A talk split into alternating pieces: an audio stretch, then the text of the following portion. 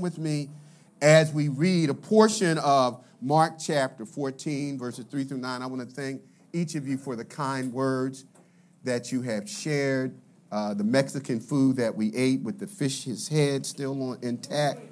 Uh, we did not eat the fish's head, but the fish head, but we did eat the rest of it. amen, amen, amen. Just want to thank you, brother. It means so much to me uh, that the labor is not in vain. The Bible says, give honor to whom honor is due. I love encouraging people. I, I believe it's the call of God on my life to help people reach their full potential in Christ. If I know you're trying to get somewhere, and if it's in Christ, I'm going to help you. I'm going to help you. And so, thank you for your, your very encouraging, uplifting words today. I do not, my wife and I do not take them for granted. Amen? Amen. Amen. Amen. Um, in Mark chapter uh, 14, beginning in verse 4, I want to read these words. But there were some who were indignant among themselves and said, Why was this fragrance of oil wasted? For it might have been sold for more than 300 denarii, a year's salary, and given to the poor. And they criticized her sharply. Why was this perfume wasted? Let's pray. Father God, in the mighty name of Jesus, we thank you for all that you've already done. We are standing in need of an encounter with you. God, we give you full permission to have your way. You are the potter, we are the clay. Mold us, O oh God, and shape us into the very image of your Son, Jesus Christ. We pray. Amen. Amen. I'm going to ask you to move that back just a little bit, sir. Thank you. You may be seated in the presence of the Lord. In the presence of the Lord, we thank you. Even those of you who are not football fans, you have probably heard of Prime Time, uh, who now goes by the name Coach Prime. Uh, Deion Neon Sanders, the former professional football and baseball player, is front and center in the social media world Wherever you go, people are talking about Coach Prime. Deion Sanders, Coach Prime, would be the first to tell you, I earned my nickname. He played 14 years in the National Football League as a punt returner and defensive halfback. Coach Prime is called by many the best defensive halfback to ever don a National Football League uniform. Coach Prime played professional baseball for nine years, and he is a two time Super Bowl champion and a first ballot Hall of Famer in the NFL's Hall of Fame. Although his professional career ended 22 years ago, his recent, his, his recent uh, successes as a college coach has capture, captured my attention. After three years at Jacksonville University, Coach Prime felt led to leave and he was hired by Colorado University as their new head coach. Now, here's where it gets interesting. Prior to the offer by the University of Colorado to Coach Prime, the Colorado Buffaloes had lost nine, had been had losing seasons for nine consecutive years. And the director of the Department of Athletics decided that he wanted to change the trajectory of the university's football team. So he approached the directors, the board of directors of the, the college who control the money, and he asked them to sign off on a $29.5 $5 million contract for Coach Prime. Now, what's crazy about the request is that the school didn't have the money. Nobody in the history of the school had made over a five year period $29.5 million, let alone the athletic department that was going to offer this contract having that kind of money in their budget. But here's the shocker the board of directors, the, the, the penny count, counters, they signed off on signing Coach Prime unanimously. And the question to me was how are you going to sign somebody to a contract that could cost the entire board their job, potentially impact scholarships for students so that the student body is, is impacted in terms of its population. And so the ramifications, if this thing didn't go right, had tremendous serious consequences, but they all signed off. How would you ever get off somebody's contract you don't even have the money? They believed that Coach Prime was worth it. They signed off because they believed that he was worth it. Since his arrival, the entire, the, the, there was never a time when Colorado's games were sold out. Every single game for the entire season is now sold out. You could formally buy a ticket for the entire season for $222. The games now per game is $476.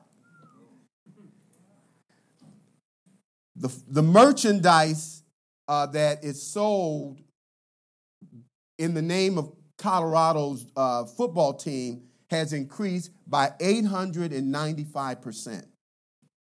The team has a contract with ESPN where they formerly never got, nobody knew about the Colorado Buffaloes. But if we see that they're playing, people will watch them now on national TV.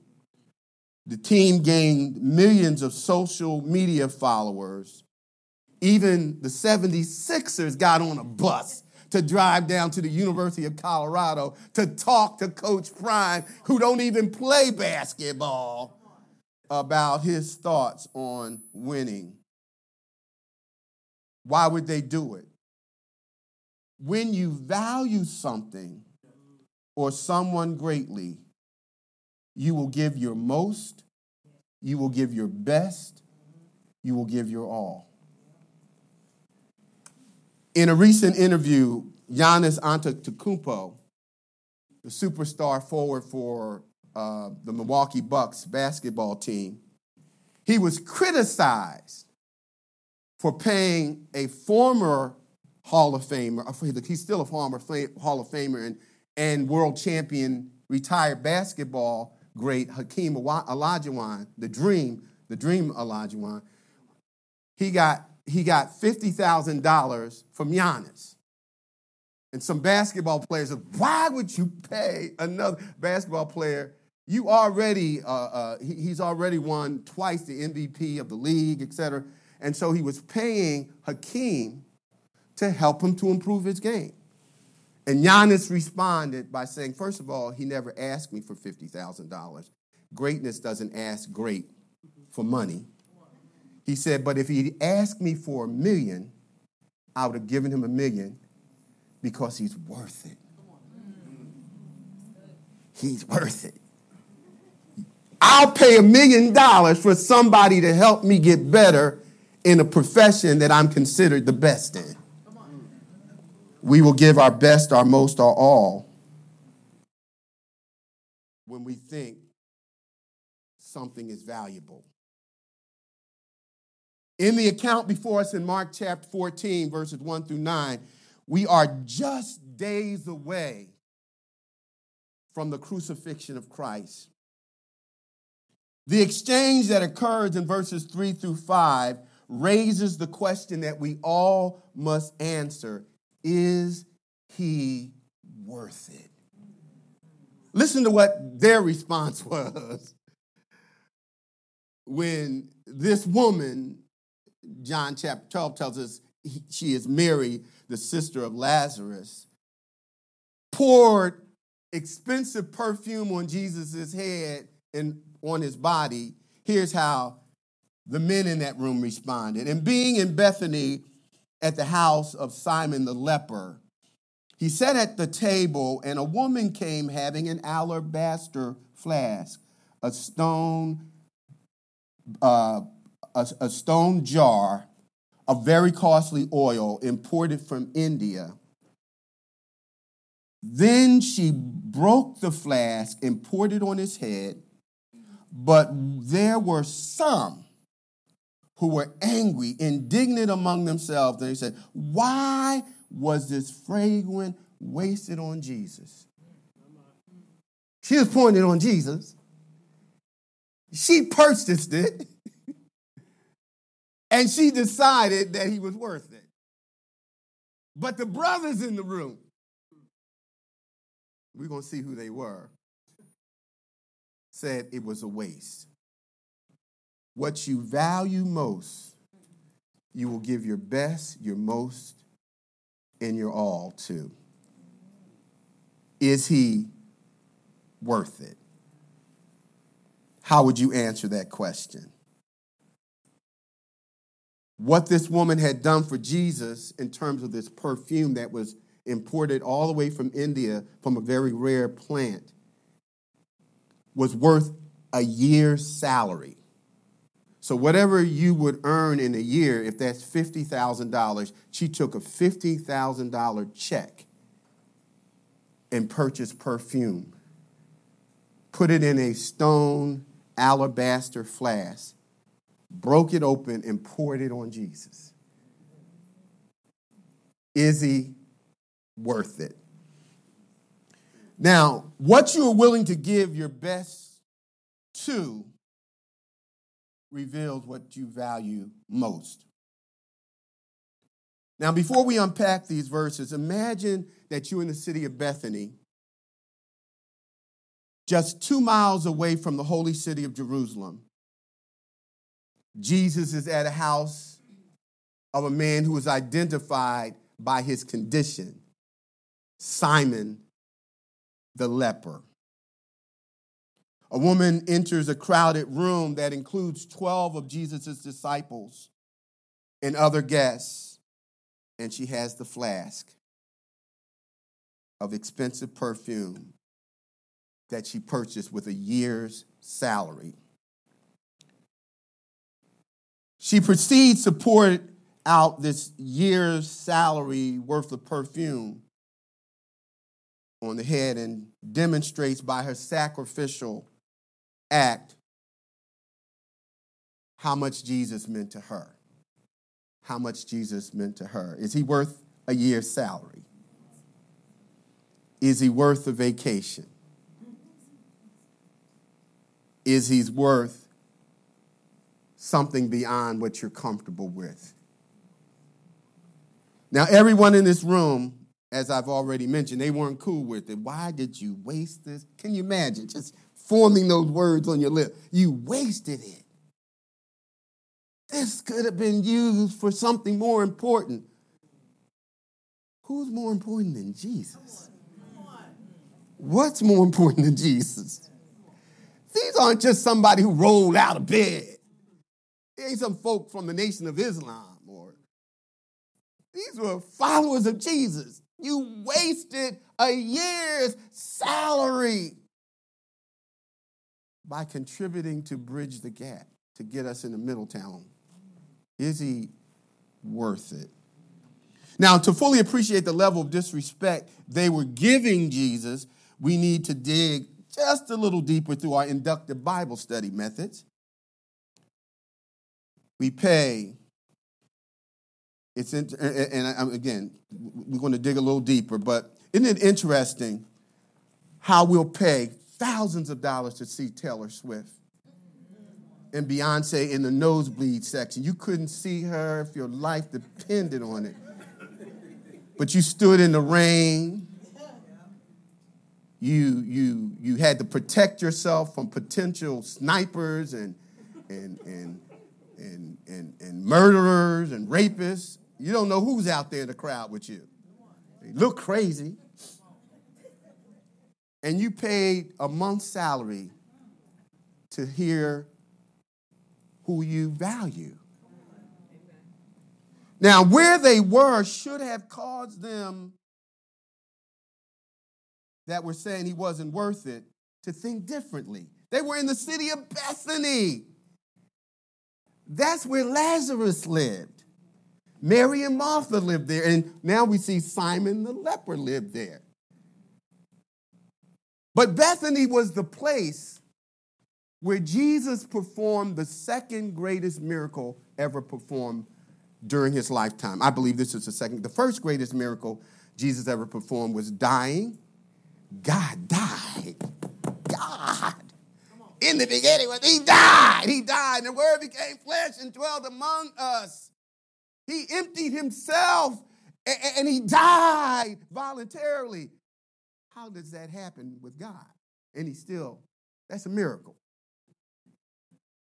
But it would not have been a completed miracle if he hadn't got up. He said, If you destroy this body in three days, I'll raise it up again. So, the greatest miracle of the New Testament is the resurrection, death, burial, and resurrection of Jesus. Second greatest miracle, and we can argue this because salvation, there's no greater miracle than the fact that the Lord saved me. But, but just, just for the sake of discussion, it occurred in Bethany. That was where Lazarus died. Jesus got the message. He wasn't very far. That Lazarus was, was, was, in, was terminally ill. And they wanted Jesus, Mary and Martha pleaded for Jesus to come. Christ could have gotten there probably the same day, but he waited four days. And he told his disciples by the time they started, he says, Lazarus is asleep. And they said, Oh, if he's sleeping, he must be doing. No, he said, Here's what I mean. Duh, he's dead. He's dead. Those guys just never got it. They just, they, just, they, they like me, they just didn't get it. The miracle is this this was what makes this the second greatest miracle. Christ waited for four days to, rise, to resurrect Lazarus from the dead. Jews believe there was, there was a there was a there was a belief spiritually that when you died, your soul or your spirit lingered around the body for three days, which meant that there's a possibility that the soul and the body could reconnect. Jesus waited four days. This wasn't magic, this was a miracle. And so, the greatest miracle no one has ever been dead for four days and been resurrected. So, Christ went back, he went to the tomb of Lazarus, called him by name. They should have known he was worth it. He, he was not only the one who caused Lazarus to be, re, to be resurrected from the dead, Jesus said, I am. I am the resurrection and the life. I wonder if the one who's the resurrection and the life, is he worth it? Has he ever resurrected anything dead in your life? Has he ever called your name when you thought it was over, when you felt like giving up, when you didn't know where to go and, and it seemed like it was over? He caused that which was apparently dead, he called it back to life. Is he worth it? Why did you waste the oil? They, they should have known. They knew Lazarus was resurrected in Bethany. But Simon the leper, he was, it was his house. In Mark chapter 1, verse 40, we learn that Simon the leper, Jesus couldn't have fellowshipped at his house if he was still a leper. Jesus had to heal him from his leprosy in order for him, because when you were a leper, leprosy in the Bible is a picture of sin. And unless you were miraculously healed, you that was a death sentence. And so Jesus healed Simon of his incurable disease of leprosy, which made fellowship possible.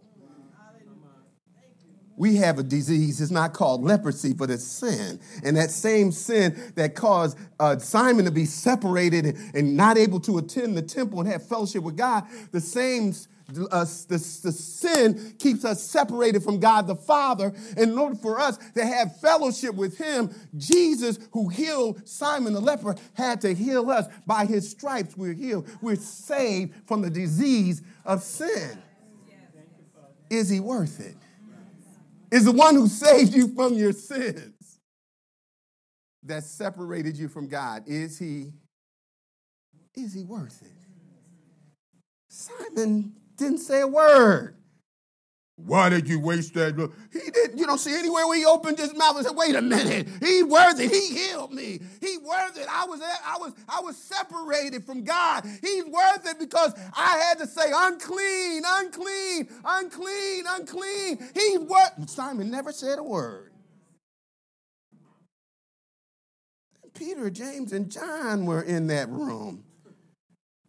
They were part of Jesus' inner circle. He had 12 disciples, but Peter, James, and John were selected by Christ to, to experience specific things and special things with him that none of the other nine were allowed. They were with him when he went to the mountain and he was transfigured.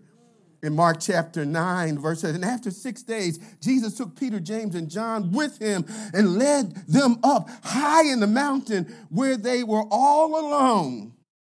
There was a there he was transfigured before them. His clothes began to became dazzling white, whiter than anyone in the world could bleach them. Bleach them. Now, is, I must have done a modern translation here.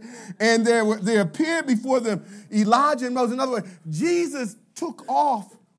He, he unveiled his, his that what was hidden because it was in the flesh. He showed them a glimpse of his glory and the glory of who Jesus is was shining, it was blazing, and they could see it.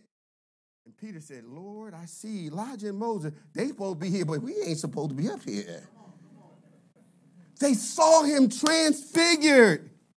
They knew he was the God man because when Peter said, "Should we bow down? Make should we make should we make altars for Elijah and Moses?" The Bible says, then God spoke. Elijah, and Moses disappeared, and he said, This is my beloved son. Hear you him. You would have thought, having seen Jesus transfigured, having seen a glimpse of the glory of the Lord in person as eyewitnesses, they would have said, He's worth it. They said nothing. Sometimes you can say a million words without ever opening up your mouth. Sometimes by our silence, we're saying, He's not worth it. He's not worth me telling the person, please don't use the Lord's name in vain. He's not worth us saying, it was the Lord who blessed me. Sometimes we don't say, as Simon the leper could have said, He delivered me from my sickness. Anybody ever been healed? Have you been on your bed of affliction? Have you ever been in a situation your body's racked with pain and you and all the pills you've taken, all of the prescriptions they've given you, all of the doc, none of it took your pain away, and then Dr. Jesus showed up.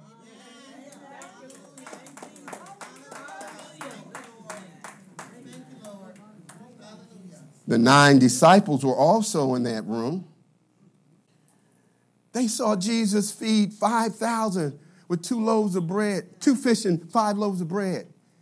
They saw the same Jesus walking on water, calming the sea, telling raging uh, waves and the lightning and the thunder to be still, and the waves, the, the elements obeyed. They saw Jesus at work. They saw Jesus deliver a man who was possessed with demons. Remember the Gadarene demoniac? Who had, when Jesus said, Who are you? The demonic man said, I am Legion, for I am many.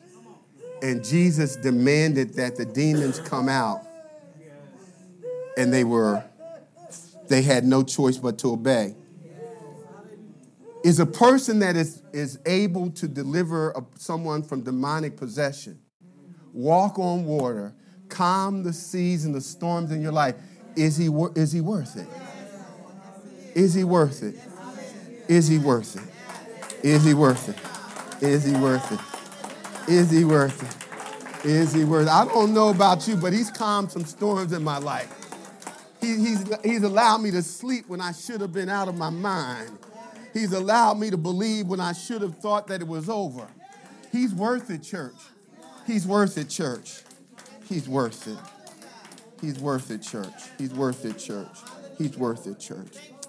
Hallelujah, hallelujah, hallelujah, hallelujah. He's worth it. Have your way, oh God. Have your way, Holy Spirit. Have your way, Holy Spirit. Move, oh Holy Spirit. Have your way. God, we speak peace even in the middle of our storms, oh God. We know that you're able. We know that you're able. You spoke in the winds and the waves, they obeyed you. you they obeyed you. And Father, we're praying that you would move even now. Move even now. Calm our raging seas, oh God. Remove our fears, oh God. You have not given us a spirit of fear, but of power and love. You're worth it. You're worth it, oh God. Oh, nothing shall be impossible with him. I can do all things through Christ who strengthens me. No weapon formed against me shall prosper. He is worth it. I will never leave you or forsake you. I will be a present help in the time of your need. Is he worth it? Is he worth it? Is he worth it? Eh, he's worth it. But they kept silent. They said nothing. And in their silence, they were saying, He's not worth it. Now, why did they value Christ, the men in that room, differently from the woman? Why do some people in the church have no problem giving their all, their best, and their most to Christ, and others, we're trying to cut a deal with Jesus? We, we, we, we think we have done something great by showing up at church. I was at church today. I, I, I, read my Bible. I actually found it today. oh, I know the Lord is pleased. We come to church because we need something to be equipped to do the work of the ministry. Church is for us, not for Him. Our praise is for Him. Honoring Him for who He is, His person and work, is for Him. Is He worth it? How much is Jesus worth for you? To you. Now, I want to suggest to you why they thought he wasn't worth it, and the woman named Mary disagreed. Here's what they said For it might have been sold for more than 300 denarii, a year's salary, and given to the poor. And they criticized, they tore her apart. How dare you take your money and give it to the church? How dare you take your money and put it into the pastor's love offering? How dare you make a sacrificial commitment? You retire, talk about moving the middle to how dare you go into your retirement money and, and share it with the church? Why? What? It, it ain't worth it. Here's why they thought like that selfish ambitions. From John chapter 12, verse 4 through 6, we, we find out that the spokesperson, the one who's doing all the talking, is none other than Judas. but one of his disciples, Judas Iscariot, who was later to betray him, objected. Why wasn't this perfume sold and, and the money given to the poor? It was worth a year's wages. He did not say this because he cared about the poor but because he was a thief. That's why I was called him. He's a thief. Jesus knew that the treasurer of his ministry was a thief. as he, as keeper of the money bag, he used to help himself to what was put into it. So Judas was stealing from the church. And so when he talking about this could have been given to the poor, what he actually said, if this had gone into the church's treasury, I could have gotten my piece. He's a thief. When we give to the Lord less than our best, our most, and our all, we're being like Judas. He had selfish ambition. Judas spent the Lord's money on himself. We have no problem paying for the most expensive vacation, driving the best cars, spending hundreds of dollars on our hair and manicures and pedicures, and we can't find anything to give to the church. God understands and He knows how hard it is. You're going to get that hair done. I deserve a vacation. I work too hard. But the one who keeps the blood running warm in your vein, the one who keeps that heart pumping, the one who keeps you from going crazy, the one who keeps you breathing, he's not worth it. Judas had selfish, this belongs to, I'm going to put this on myself.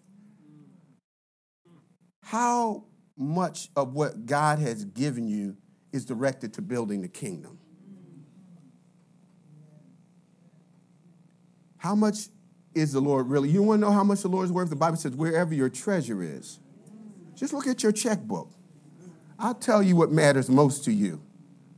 And if you are like Judas, what matters most to you is you. But the problem is when we don't seek first the kingdom of God and his righteousness, and he says all these things will be, you ain't happy. It doesn't give you contentment, it doesn't satisfy you. There's an emptiness about not putting God first. And so, selfish ambitions. Yeah, let's give to the poor. Really? Pass it on to me, and I will take my Cancun self on vacation and send out Facebook pictures so everybody in the church will know that the Lord's money is with me, paying for all these special services that I'm getting. And then we're praising God for being Judas. We, we actually, Bible says, I cut holes in your pockets. And when you, when you get it, I blow it away. What you value most is what you will contribute to most. So that doesn't mean that you have to give everything. See, when, when the Lord, when you have the proper perspective of who Christ is, the question for you is not how little can I give, it's going to always be how much can I give. You can give it all, but your thought, here's the thought process. I want to give as much as I can because the more, the, the, if I gave everything I have to back them, it still wouldn't be enough. Kind of quiet up in here. Let's, let's just go a little further selfish ambitions. Here's another reason why it was an issue for the brothers spiritual short sightedness. Say short sightedness. It is spiritual to be concerned for the poor. That's spiritual. But it is spiritually short sighted to place greater value on the temporal than the eternal. Jesus says, You have the poor with you always. You always have an, uh, an opportunity to meet the needs of the poor. Physical needs come and go. But Jesus said, I ain't going to be here much longer. You don't get an opportunity, a guaranteed opportunity to be in the presence of the Lord, the King of Kings and Lord of Lords, all the time. That's eternal. We put more value on the temporal. That's short sighted. We put all of our eggs in the basket that the Bible said everything that you see, everything that you have is passing away. But we spend all our time in the gym. We spend all of our time in the mirror. We spend all of our time in the grocery store. Make sure we get it all right. Make sure we get all right. And then when it comes to spiritual things, we are illiterate. We don't know how to respond to the, demonic attacks that are coming against our family because we are spiritually short sighted. Our emphasis is on the temporal. That's why the devil can keep us so upset and angry with all of this false news, fake news, and craziness is going around because he knows that we, we don't see beyond what our senses show us. Now, watch how Jesus contrasts their short sightedness, spiritual short sightedness, with spiritual discernment in Mark. He says, You have poor all the time, poor with you all the time. Here's another example of the difference between the temporal and the eternal. In Luke chapter 10, when you get a chance, verses 38 through 42. Jesus is in Bethany again, and he's at the house of Mary and Martha. Martha meets Jesus at the door. She's got the greens going. She's got the cooking in the kitchen going. I bet you it's smelling up. It's smelling good up in there. Jesus has his entourage, his disciples, and his hanger-oners. All of them are there. And the Bible says as soon as Jesus got there, Mary, the sister of Jesus, she sits down at the feet of Christ and starts worshiping him. And Mary's just perspiring and she's just exhausted. And she says, Jesus, would you tell my sister? She didn't, I'm going to uh, colloquialize this. Would you tell this lazy sister of mine to come and help me in the kitchen? And then Jesus says, Martha, Martha, you are concerned about the temporal but Mary has chosen the eternal. The best thing that we can do is be at the feet of Christ.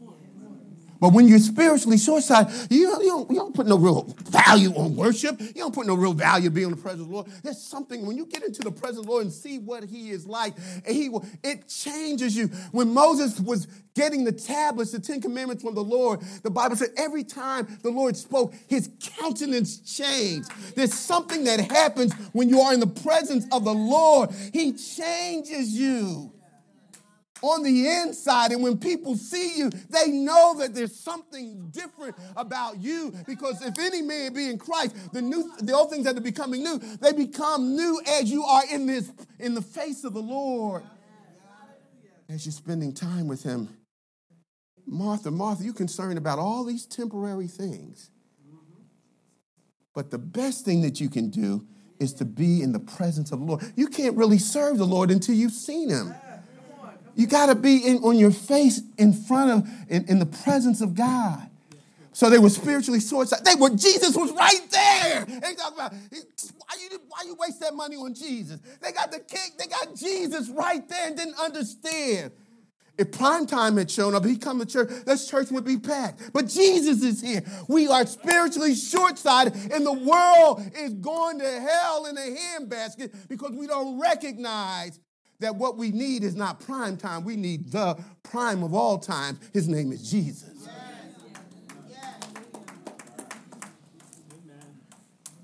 Martha, Martha, you're concerned about so many things. He also said in Matthew chapter 6, verse 20, do not store up for yourselves treasure on earth where moths and, and, and, and vermin destroy and where thieves break in and steal, but store up for yourselves treasure in heaven where moths and vermins do not destroy. Where is your treasure going? Why are you doing the things that you do? What are you pursuing? Are you involved in a purpose that will only last as long as you're alive? Or are you serving or doing the things that you're doing? As Jesus said, I'm going to work the works of him who sent me while I there because the night's coming. I'm working in the works of him who sent me. Does that describe your life? That's the only thing that is fulfilling. That's the only thing that will last. They were spiritually short. So here's the one starting with cost rather than focusing on spiritual needs. Here they say, Are you serious? $300? That's a whole year's salary? So they, they weren't thinking about what Mary, what, what, what Mary was thinking about when she anointed the head of Jesus and his body, we learned in John chapter 12. She was remembering what Jesus taught, that he, he, he, taught, he taught them that he was heading Jerusalem and that he was going to die. And so when she anointed his head, that was symbolic of the fact that she was acknowledging him as king. She was acknowledging his royalty the King of Kings and the Lord of Lords. And when she washed, put the oil, the, the expensive perfume on his body, she was not, not only is he king, she said, he said, he's preparing my body for burial. He is not only the King and the Lord of Lords, but he is the Savior who's going to die. There was, there was spiritual discernment in her decision to, to invest that, that perfume on Jesus. They had no spirit. The first thing they thought was, how much is it going to cost? The quickest way to get kill a vision is to focus on how much something is going to cost rather than what is the need. God will always give provision where he gives vision. The question is, is it the Lord that is giving the vision? And so what we should be asking is not how much it's going to cost, but how can we make it happen? If this is the vision, how can, there's no way that we're going to be able to do everything that we need to do in Middletown. But God gave the vision. And because he gave the vision, we got a $100,000. So he provided the provision. And that's just the beginning, y'all. But if you're focusing on a price tag, you still be walking around those shoes that hurt your feet.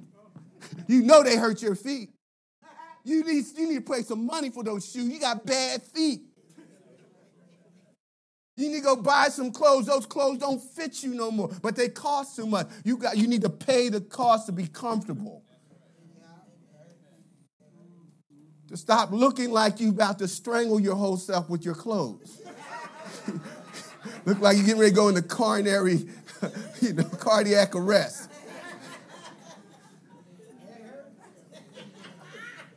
The Lord didn't start with the cost, He started with the need. The Bible says, while we were yet in our sins, we weren't in a position to pay anything to make it right with God, but He demonstrated His love for us by sending the best that He had, His only begotten Son. His Mogo says, nobody else like Jesus. But God said, Will you go? And Jesus said, I'll go. I'll leave heaven's glory to go to earth to save the least of the sinners. You will forfeit or release your miracle based on how you value Jesus. And I'm not going to read both of these passages, but in Mark chapter 6, verses 1 through 5, Jesus goes to the hometown in Nazareth. You can forfeit your miracle or release it by how you view Jesus. When Jesus went to his hometown, the Bible said they were astonished at his teaching. They heard his reputation about being a healer and a miracle worker, and they, they didn't dispute it. But then they said, Isn't this the son of Joseph? Isn't that Pookie? Isn't that Rashida? Isn't his sister name? Yeah. Waukesha, that's, that's Waukesha's brother. And the Bible says they despised him because they minimized Christ. When you minimize the person and work of Christ, you block your miracle. And then the scripture, here's how you minimize. The Bible says he could not do many miracles there. He's a miracle worker. He's in his own town, but because they did not believe, they downsized Jesus. They devalued him. They basically said he's not worth it. He can teach, he can preach, he can form. I don't believe it because I know where he came from. you're going to always be to them who, who you knew when you first got saved. You're going to always be who you always were to them. And they won't see the miracle of God in your life. The miracle, he said, he could not do many miracles there. You go to another passage, we see people who maximize the person and work of Jesus. Look at this when you get a chance. Luke chapter 7, verses 6 through 10. A centurion, a guard, a captain, he had a servant that he was really close to, and his servant was terminally ill. He was dying, and he heard that Jesus was in town. And so he sent some of his uh, uh, some of his uh, other servants to Jesus said, Look, my servant is dying. Would you come to my house and, and, just pray over him so he can be healed? He recognized who Jesus was. He valued Jesus. He knew that if Jesus could get in, in, in something, that, that, that this man could be healed. And so, as Jesus is agreeing and making his way, the, the centurion sends a message to another servant. He says, Look, I'm not even worthy for you to come to my house. In fact, not only am I not worthy for you to come to my house, I'm not even worthy to be in your presence, but all you need to do is speak a word. That when you value Jesus, you know all he needs to do is to speak a word over your situation. And the Bible said, Jesus said, Jesus stopped the crowd. He said, Look, stop the presses. I want everybody to understand. And all of Israel, I've never seen this is a Gentile. This person ain't no, he's not even a believer. He don't go to church nowhere, but he recognizes who I am and what I've come to do. He said that this, he, this kind of faith I've never seen. He said, All you have to do, Jesus, is speak word. He valued he recognizes Jesus was worth it. And the scripture says, as the servant was returning to the house after they had spoken to Jesus, someone came out and said, He's healed. he spoke it into existence. Jesus can, let me get something clear. Jesus can speak it into existence, not you, not me. You ain't no miracle worker. You ain't omnipotent. Just foolishness. Speak it into existence. You can speak all you want, but the only person that's creating something out of nothing is God. And the last I knew, none of us are God. And He ain't trying to share His throne with none of us. Jesus spoke it into existence. I know that sounds good and it's popular, speaking into existence. You keep on speaking, you'll stay broke and unemployed. You better get out off your backside and get a job. This table still be empty, no food. I speak uh, a full course meal into existence. I declare it and I decree it.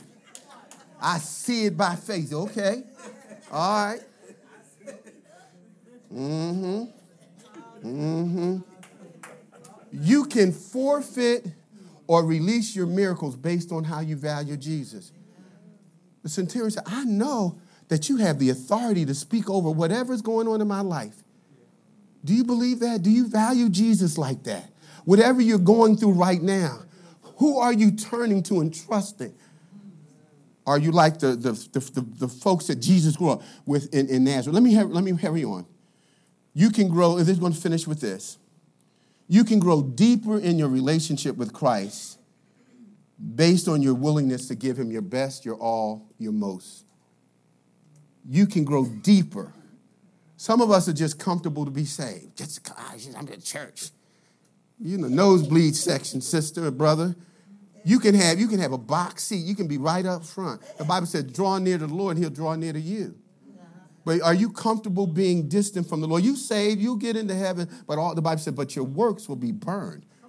You have nothing to, to lay at the feet of Christ. He ain't gonna say to you, well done, good and faithful servant, because you weren't good and you weren't faithful. You get in by the skin of your teeth. Well, that's good enough for me. Well, I want you to know, I want to, I want to experience heaven on earth. I don't wait, wait to get that, get to heaven and see what heaven is like. But the best thing about heaven is not that I don't get to go to hell. The best thing about heaven is Jesus is there. That's what I want to see. I want to see Paul. I want to see Daniel. I want to see. But when I when I get to heaven, I ain't want to see mom and dad. But I want to first see Jesus. You can grow deeper in your relationship with Christ as you value Him more. Let me quickly go through this. Uh, uh Philippians chapter 3, verses 7 through 11. Paul says, But whatever, I, whatever were, gains to me, I now consider loss for the sake of Christ. What is more, I consider everything that I lost because of the surpassing worth of knowing Christ, the surpassing worth of know. There's nothing more valuable that we can experience in this life than to know the Son of God. There's no just think you get to know God, the, the eternal Son. What a privilege! The eternal word from knowing Christ, my Lord, for whom sake I have lost all things. I consider, I consider everything I lost garbage, that I may gain Christ Spiritual maturity will cause you to understand that there's nothing more valuable than to grow in your knowledge of Christ. When you're immature, you don't understand that there's more than trains and doll babies. Give me gift card. Give me, there's so much more to the Christian life than what we are willing. You want crumbs. The Lord says you still like babes. You're doing Gerbers and and, and, and Similac, well, not Similac, what's it? Gerbers and uh, what the babies eat? Similac and Ger. Enfamil. What's the food they, they the Gerbers are? Okay. Anyway, you know what I'm saying. You eating milk, the milk of the word, the milk of the word. There's meat, there's meat. So spiritual maturity causes you to understand that there's nothing more valuable than no Christ. Here's another thing salvation by faith in Christ gives us something that we could never deserve or earn. Paul said that now I have a righteousness that I thought I could get on my own, but I have a righteousness that comes from God through faith in Christ. When you understand that I have a righteousness, God has deposited into our bankrupt spiritual account righteousness. He looks at us as if we are as if our sins have been totally removed because they have because of what Jesus did. Let me finish with this. Supernatural power is available to those who give the Lord their most, their best, when, they, when you have a high value of Christ. Paul says that I may know him in the power of his resurrection experientially the power that caused Jesus to get up out of the grave. Paul says, when you value and make Jesus the most important thing, the surpassing worth of Christ is my greatest desire is to know him. What the Lord will do is he you will begin to experience as a Christian the same kind of power that Jesus spoke when he was in front of the tomb of Lazarus. He said, "Come forth." That kind of power is available to all of us when you make Jesus who he, when you acknowledge him for who he is and what he is. Is he worth it? Is he worth it? Stand with me. Is he worth it? Is Jesus worth it? Is he worth it?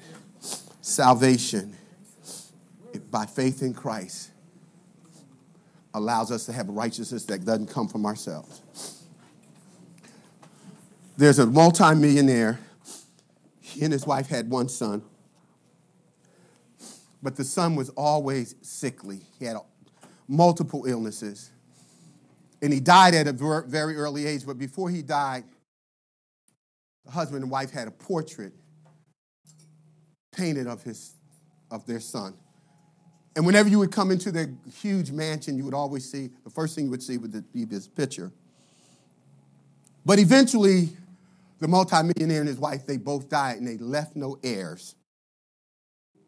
And so there was an executor who was responsible for auctioning off everything that this multi million dollar couple owned. And so the day of the auction came, and to the surprise and amazement of a, a crowd was just packed wall to wall. They bring down this portrait of this sickly, frail, unattractive son that the parents had made. And they say, Who wants to purchase the picture? And there was total silence in the room. And they kept, it went about five or six minutes. Who wants to purchase it? Going once, once, and then finally, the maid who had taken care of the family and this young boy said, I'll buy it. She didn't have a lot. She said, I don't have a lot of money. She gave a very little bid. And then he said, going once, going twice pictures, the portrait of the son is sold to the woman. And then the man hit, took the gavel, auctions over everything that was owned by this family is now the property of the maid because when you get the son, you get everything that the father owns. When you have Jesus, you have everything that belongs to God.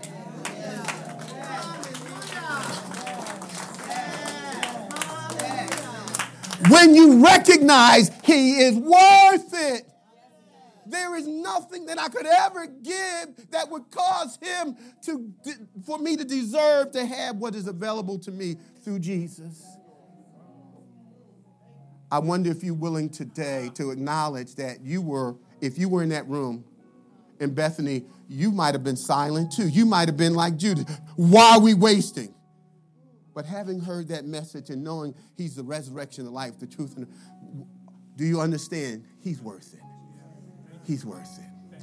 Father, we love you. We thank you. When we have Jesus, we have everything. We have access to the very throne room of heaven. Now, God, take what was said today. Bless us to be obedient to the truth that you should be the priority in our lives. Everything else falls in place when we put you first. You deserve it. In Jesus' name.